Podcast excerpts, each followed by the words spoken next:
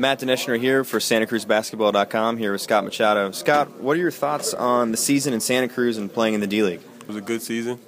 Um, we uh, started off in uh, we played 10 games when I first got there. We won the first 10, and then uh, I left a little bit, but uh, came back, and then we tried to make a run in the playoffs. We ended up losing in the championship, but uh, it was a wonderful season uh, playing with all the players that I played with, very talented, and also older than me that been in the professional business of basketball a, for a long time now.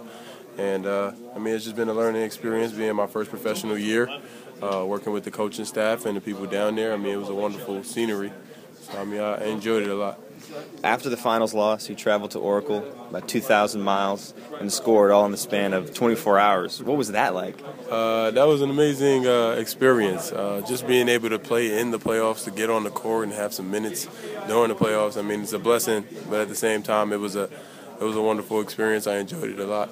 Talked about how much you're learning. What's it like for you being a part of this team? You guys just uh, punch a ticket to the next round, in San Antonio. Um, we've got some veterans on this team, so I mean, I just, I kind of just try to support off the bench and just watch uh, the veterans play and try to pick up stuff that they do and stuff that works for the team and the hands that people can catch the ball and stuff like that. So it helps a lot.